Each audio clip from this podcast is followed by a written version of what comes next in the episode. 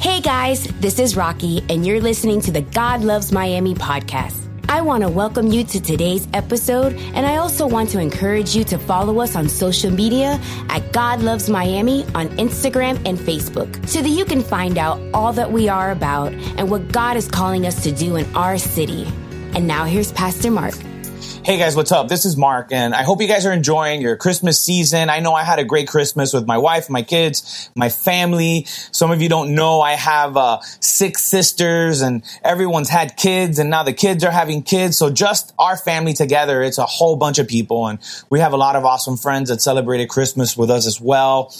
And um, on Christmas Day, I actually watched a cartoon with my kids called The Star. If you haven't seen it, um, watch it. It's really, really good. And um, after my kids were asking me a bunch of questions about the three kings or, or, or the magi and and um, asking me about the shepherds and about the animals and if I thought that the animals actually talked to each other and all this stuff. And it was a lot of fun, but it actually had me thinking about Jesus and Jesus coming to the world and and just the story that was told um, by the people that came to visit him and and and worship him at his birth and 2 years after when the three kings showed up and and all that stuff and and that even then there was a story being told even if it wasn't specifically spoken and it was that Jesus came not just to save everyone and, and to save his own, even though the Bible says that he came to, to his own and his own did not receive him.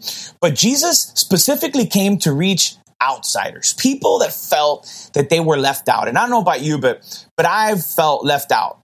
I mean, one story that particularly comes to mind is when I was a kid, um, I remember playing kickball at school and I remember being picked last. And that was probably one of the worst days of middle school for me, like being picked last. You know, 30, 40 kids playing kickball, PE, um, at, at my school. And they picked everyone. They picked all the girls. They picked, you know, everyone. And Mark was last.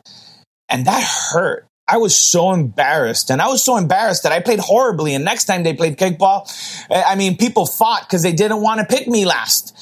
Um, you know, they, they wanted me to watch and not play. And that hurt. And we've all had moments in our lives that we felt like outsiders, that we have felt left out. And you know, during the holidays, there's a party that's going on, or there's a group of people that got together after work, or there was a gift exchange that happened and they forgot about you, or they specifically chose not to invite you or, or not to include you. And man, that hurts so much. I mean, it's almost easier if, if people would just say like, I don't like you, you know, but that people would ignore you, forget about you, make you feel like you're not welcome, not feel like an outsider. I, I hope you're tracking with me. It, it hurts. It, it, hurts and it hurts a lot. And, and, um, you know, maybe it's a wedding and you didn't get invited to the wedding. And, and, and if you've ever asked yourself the question, what's wrong with me? Why is it that I'm being left out? Why is it that uh, this person didn't invite me to the party or, or didn't send me a text so that I can be part of the white elephant um, gift exchange? Um, there's nothing wrong with you if you've ever felt like an outsider, maybe you felt like an outsider this Christmas, this holiday season, or, you know, you're about to celebrate New Year's Eve and, and, uh, no one's invited you anywhere and you're by yourself. This is going to sound weird, but you're actually in the perfect place to have a face to face encounter with God. And that's what we saw in the Christmas story. We saw with the Magi. I mean, these people were not uh, Jews. They, they, they came from the east following a star to worship the king. And the crazy part about the story, if you read it again, they were asking, where is the king of the Jews? Where is he? Where, where, where can we find him? And, and people didn't know that he had been born. And yet these three outsiders, these three strangers came hundreds of miles to worship the king.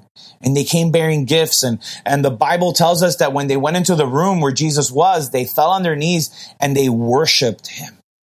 I mean, let's, let's go back to who uh, were told that Jesus had been born in Bethlehem. Shepherds. I mean, shepherds and not just regular shepherds, shepherds in the night. So this is like, you know, society looked at these guys as like the bottom of the totem pole. And now the ones that work the night, they're like the bottom of the bottom. And yet the angels showed up and announced to them that Jesus had been born. And so if today you feel like an outsider, if today, man, you feel like, what is wrong with me? Maybe you feel like an outsider, not just with your friends and your family. Maybe you feel like an outsider with God. You're like, there is no way that God could want anything to do with me because of this, because of that, because of things I've said, because of things that I've done. I tell you once again, you are in the perfect place to have a face to face encounter with Jesus because Jesus showed up and the people that came to worship him, the people that saw the signs, the people that came miles and miles away to worship Jesus, to worship baby Jesus, sweet baby Jesus, to quote Talladega Nights. All right. Um, we're outsiders. And so if you felt like an outsider the way that I have felt like an outsider, God wants to have an encounter with you today. In 1 Timothy 1 15, it says this Christ Jesus came into the world to save sinners, of who I am the worst. This is Paul. This guy wrote most of the New Testament. And if Paul can say I am the worst of sinners, I mean, where do I fall in? in the in the line of sinners? Where, where do we fall in? This guy had a, a direct connection with the holy spirit and and writing of the bible. And he says here that he was the worst of sinners. I want to share something with you. God is with you even when you can't see his plan. God is with you at this very moment in your life where, where maybe there's what the heck is going to happen in, in 2019. I mean, 2018 maybe wasn't the best year for you, or maybe it was great, but here we are towards the end of the year and you're wondering, I, I could make plans. You could write all these things out, but what is 2019 going to look like? How's it going to be for me health wise, relationship wise, my relationship with God? God is with you even when you can't see his plan. Isaiah 55 8 says this, for my thoughts are not your thoughts, neither are your ways my ways, declares the Lord. So our thoughts are not his thoughts and, and, and our ways are not his ways. Our plans are not his plans. And I don't know about you, but, but I read that and that could be a little scary, a little, um, you know, you're like, like, what does that even mean? That my plans are, are not God's plans. And, and I don't want you to be scared because I'm going to share another verse with you in Jeremiah 29 11, one of my favorite parts of the Bible. All right, let's submit our plans to God. Let's surrender the year that's passed and, and the year that's coming and let's say, God, I want to give this to you. I want 2019 to be the year where I 100% said, my plans, I give them to you, God. And, and, and if this is what you want me to do, if this is where you want me to go, if this is the road that you want me on, then I will follow. I will go that way. But how about if instead of saying, I want to do it my way, we say, God, I want to do it your way. 2019, God, is the year where it's going to be my best year yet. And I know it's real common to say the best is yet to come. This is going to be your best year. And everyone says that to everyone, but I believe this can be your very best year ever. If you say, God, my plans, I want to give them to you and check it out. Check out what God's plans are for us. Jeremiah 29 11, it says, For I know the plans that I have for you, declares the Lord. Plans to prosper you and not to harm you, plans to give you hope and a future. I don't know about you, but I want hope.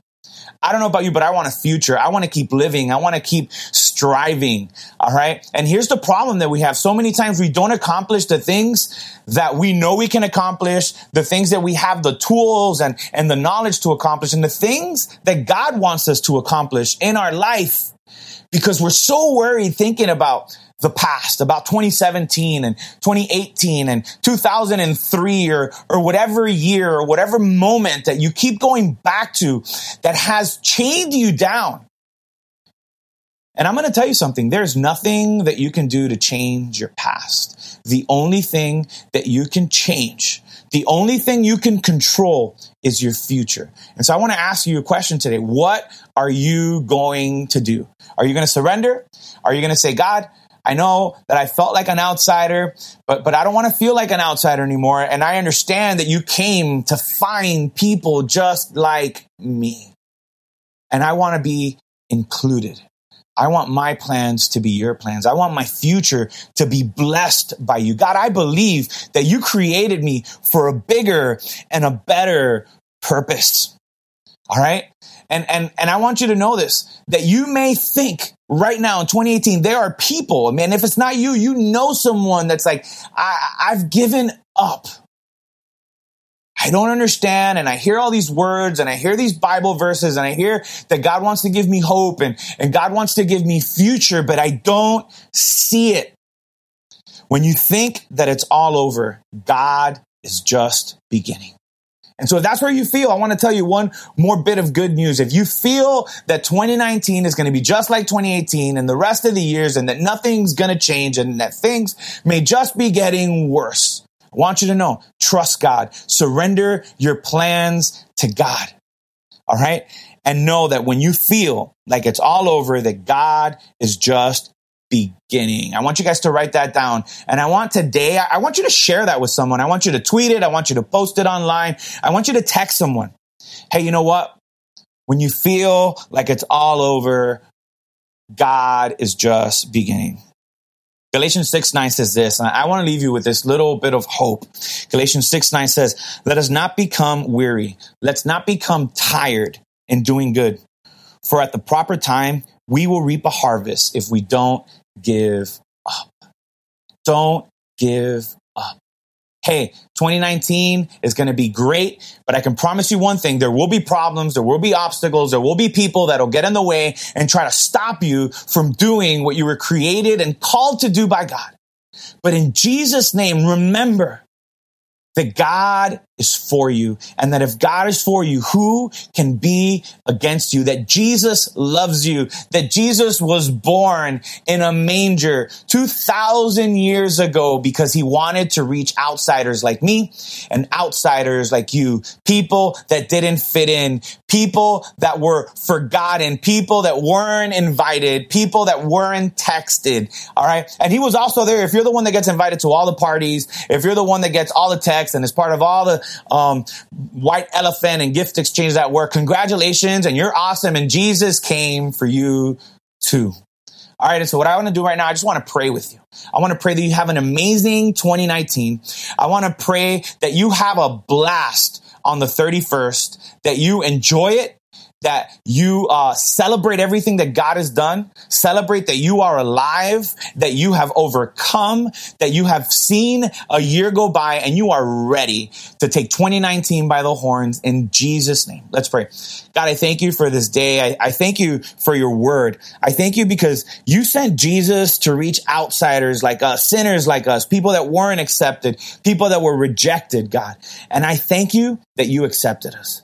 Maybe our friends, the world, our family, people have said that we're not good enough, but you, we were good enough for you, not just to be born in a manger, but to live and die on a cross and rise again. So bless everyone that's watching this video. Bless our families. We pray for 2019 to be the best year ever. In Jesus' name, amen. Hope you guys enjoyed the podcast today. If you did, there's just a couple things I'd love for you to do. Number one, subscribe. That way, the most recent episode will always be in your feed, waiting for you, ready when you are. And secondly, if this podcast has ministered to you and you would like to help us continue reaching people that need to be inspired by the Word of God, please consider making a donation at godlovesmiami.com. That's godlovesmiami.com. And we'll see you next time on the God Loves Miami podcast.